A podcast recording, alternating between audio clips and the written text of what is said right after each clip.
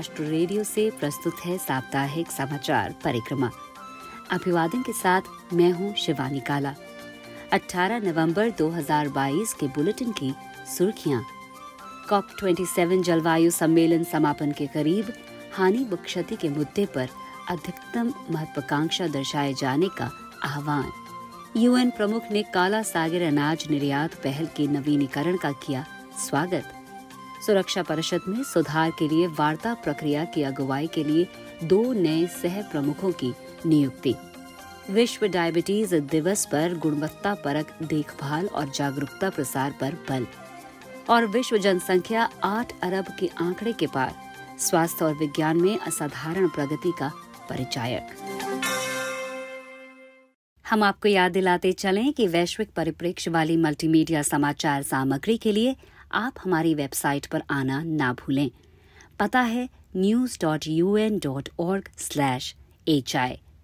आप हमारा न्यूज़लेटर भी सब्सक्राइब कर सकते हैं, जिससे समाचार आपको हर दिन मिलते रहेंगे। अब समाचार विस्तार से। मिस्र के शर्म अल शेख में संयुक्त राष्ट्र वार्षिक जलवायु सम्मेलन कॉप 27 सम्मेलन अपने समापन के निकट है, मगर अनेक अहम मुद्दों पर बातचीत अब भी अटकी हुई है। कॉप 27 अध्यक्ष ने शुक्रवार को कहा कि सम्मेलन का अंत अपनी निर्धारित अवधि के कम से कम 1 दिन बाद होने की संभावना है। कुछ और जानकारी के साथ हैं सचिन गौड़। कॉप 27 अध्यक्ष सामे शुक्री ने शर्म अल शेख में सम्मेलन स्थल के मुख्य कक्ष में जुटे प्रतिनिधियों को संबोधित करते हुए कहा कि लंबित मुद्दों की संख्या चिंताजनक है। इनमें कार्बन उत्सर्जन में कटौती, अनुकूलन, हानि व क्षति जैसे बिंदुओं पर फिलहाल सहमति नहीं बन पाई है। उन्होंने सभी पक्षों से तत्काल एक साथ मिलकर काम करने का अनुरोध किया है ताकि इन लंबित मुद्दों का तेजी से निपटारा किया जा सके। यूएन महासचिव एंतोनियो गुतेरेश ने भी अपने कूटनैतिक प्रयास तेज किए हैं। उन्होंने वार्ता प्रक्रिया को प्रोत्साहन देने के इरादे से शुक्रवार को यूरोपीय संघ, ग्रुप ऑफ 77 और चीन के प्रतिनिधियों से अलग से मुलाकात की। इस समूह में लगभग सभी विकासशील देश शामिल हैं। इससे पहले गुरुवार को यूएन महासचिव ने शर्म अल शेख में पत्रकारों से बातचीत के दौरान जलवायु वार्ताकारों को सचेत किया था कि समय बीता जा रहा है और उनके पास बदलाव लाने के लिए एक अवसर है, इसलिए जल्द कार्रवाई की जानी होगी। The parties at COP27 have a chance to make a difference here and now. And I urge them to act and act quickly. जलवायु वार्ता जारी रहने के बीच प्रस्तावित निष्कर्ष दस्तावेज का नवीनतम मसौदा गुरुवार देर शाम प्रकाशित किया गया। इस दस्तावेज में वैश्विक तापमान में वृद्धि को सीमित रखने के लिए 1.5 डिग्री सेल्सियस के लक्ष्य को फिर से पुष्ट किया गया है। कार्बन उत्सर्जन में तेजी से गहरी कटौती किए जाने और इस दशक में स्वच्छ ऊर्जा की दिशा में तेजी से कदम बढ़ाए जाने की पुकार लगाई गई है। मसौदे में हानि व क्षति के मुद्दे को जलवायु वार्ता के एजेंडे में शामिल किए जाने का स्वागत तो किया गया है, मगर विकासशील देशों के वित्त पोषण के लिए एक नया कोष स्थापित किए जाने का जिक्र नहीं है। COP27 अध्यक्ष ने कहा कि वार्ता प्रक्रिया और लंबित मुद्दों को ध्यान में रखते हुए संभावना है कि सम्मेलन का समापन अपनी निर्धारित अवधि के कम से कम 1 दिन बाद होगा। संयुक्त राष्ट्र महासचिव एंतोनियो गुतेरेश ने काला सागर अनाज निर्यात पहल की नवीनीकरण यानी विस्तार का स्वागत किया है, जिसकी मौजूदा अवधि 19 नवंबर को समाप्त हो रही थी। महासचिव गुतेरेश इंडोनेशिया के बाली में G20 शिखर सम्मेलन में भाग लेने के लिए मौजूद थे और शर्म अल शेख में COP27 जलवायु सम्मेलन में हिस्सा लेने से पहले काहिरा से एक वीडियो ट्वीट संदेश में अपना आभार प्रकट किया और कहा कि इस्तांबुल में इस समझौते पर सहमति से वे अत्यंत प्रेरित हुए हैं। संयुक्त राष्ट्र प्रमुख ने रूसी खाद्य और उर्वरकों के बेरोक निर्यात के लिए शेष बाधाओं को खत्म करने के लिए अपनी गहरी प्रतिबद्धता भी व्यक्त की है और अगले साल के दौरान खाद्य संकट से बचने के लिए ये और बहुत आवश्यक है। यूएन प्रमुख ने इस्तांबुल को ठोस समस्याओं को हल करने के लिए एक विवेकपूर्ण कूटनीति का आवश्यक केंद्र बताया है। उन्होंने तुर्की के लोगों की उदारता और अति प्रभावी प्रतिबद्धता के लिए गहरा आभार व्यक्त किया। महासचिव गुतेरेश ने एक अलग वक्तव्य में जोर देकर कहा कि संयुक्त राष्ट्र इस पहल के संयुक्त समन्वय केंद्र यानी JCC का पूरा समर्थन देने के लिए पूरी तरह से प्रतिबद्ध है। इस पहल में यूक्रेन से जहाजों की आवाजाही की देखरेख की जाती है ताकि महत्वपूर्ण आपूर्ति लाइन सुचारू रूप से अपना काम करती रहे।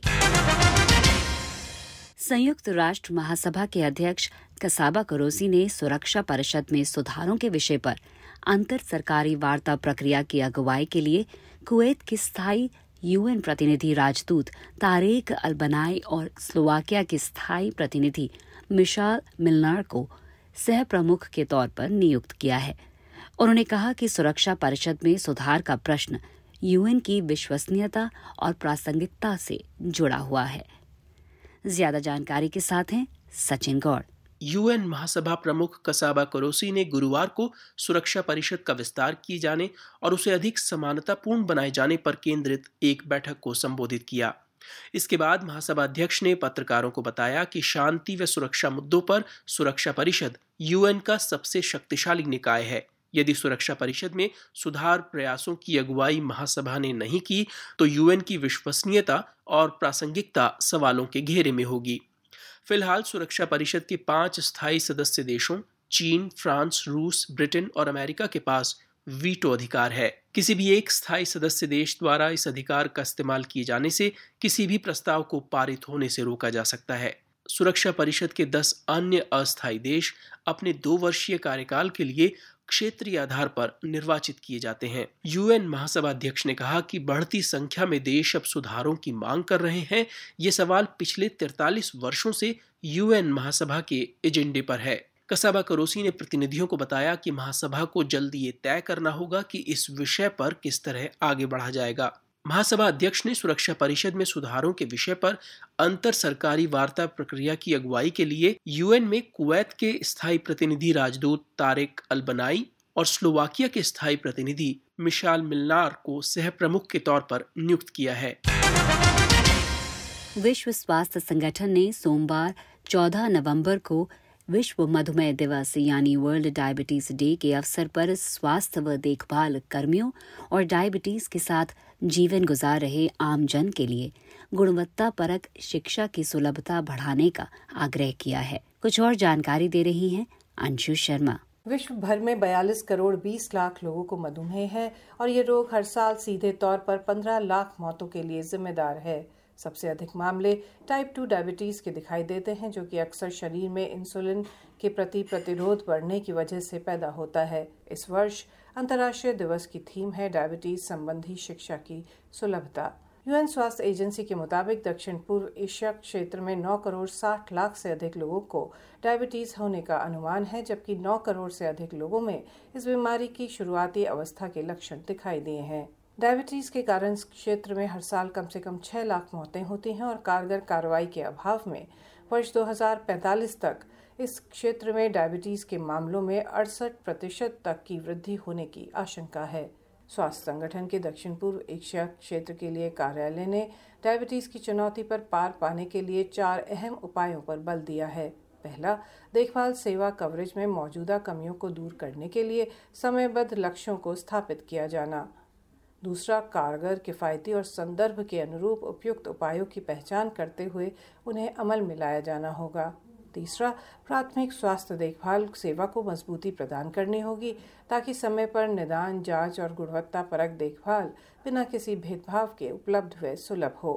चौथा, देशों को राष्ट्रीय पैकेज में अति आवश्यक दवाओं और प्राथमिकता वाले उपकरणों की सुलभता को बढ़ावा देना होगा, जिनमें इंसुलिन भी शामिल है।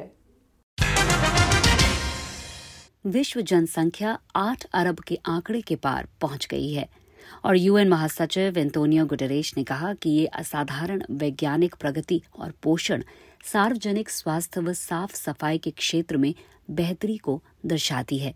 उन्होंने कहा कि अरबों लोग दैनिक जीवन में संघर्ष कर रहे हैं, करोड़ों लोग भूख की मार झेल रहे हैं और कर्ज, कठिनाई भरी परिस्थितियों, युद्ध और जलवायु आपदाओं से बचने के लिए रिकॉर्ड संख्या में लोग अपना घर छोड़कर जाने के लिए मजबूर हो रहे हैं। महासचिव ने सचेत किया कि विश्व में केवल चंद अरबपति के हाथों में इतनी संपदा है जितनी विश्व में 50% सर्वाधिक निर्धन आबादी के पास है। यूएन प्रमुख ने गहराते जलवायु संकट और कोविड-19 से विषमतापूर्ण पुनर्बहाली का उल्लेख करते हुए कहा कि जैसे जैसे दुनिया हाल के दशकों में पहले से कहीं अधिक धनी और स्वस्थ हुई है, ये विषमताएं भी बढ़ी हैं। यूएन प्रमुख के अनुसार उनकी एकमात्र उम्मीद संपन्न देशों द्वारा उभरती हुई अर्थव्यवस्थाओं को वित्तीय व तकनीकी समर्थन मुहैया कराया जाना है। तो आज के बुलेटिन में बस इतना ही। अब शिवानी काला को दीजिए इजाजत।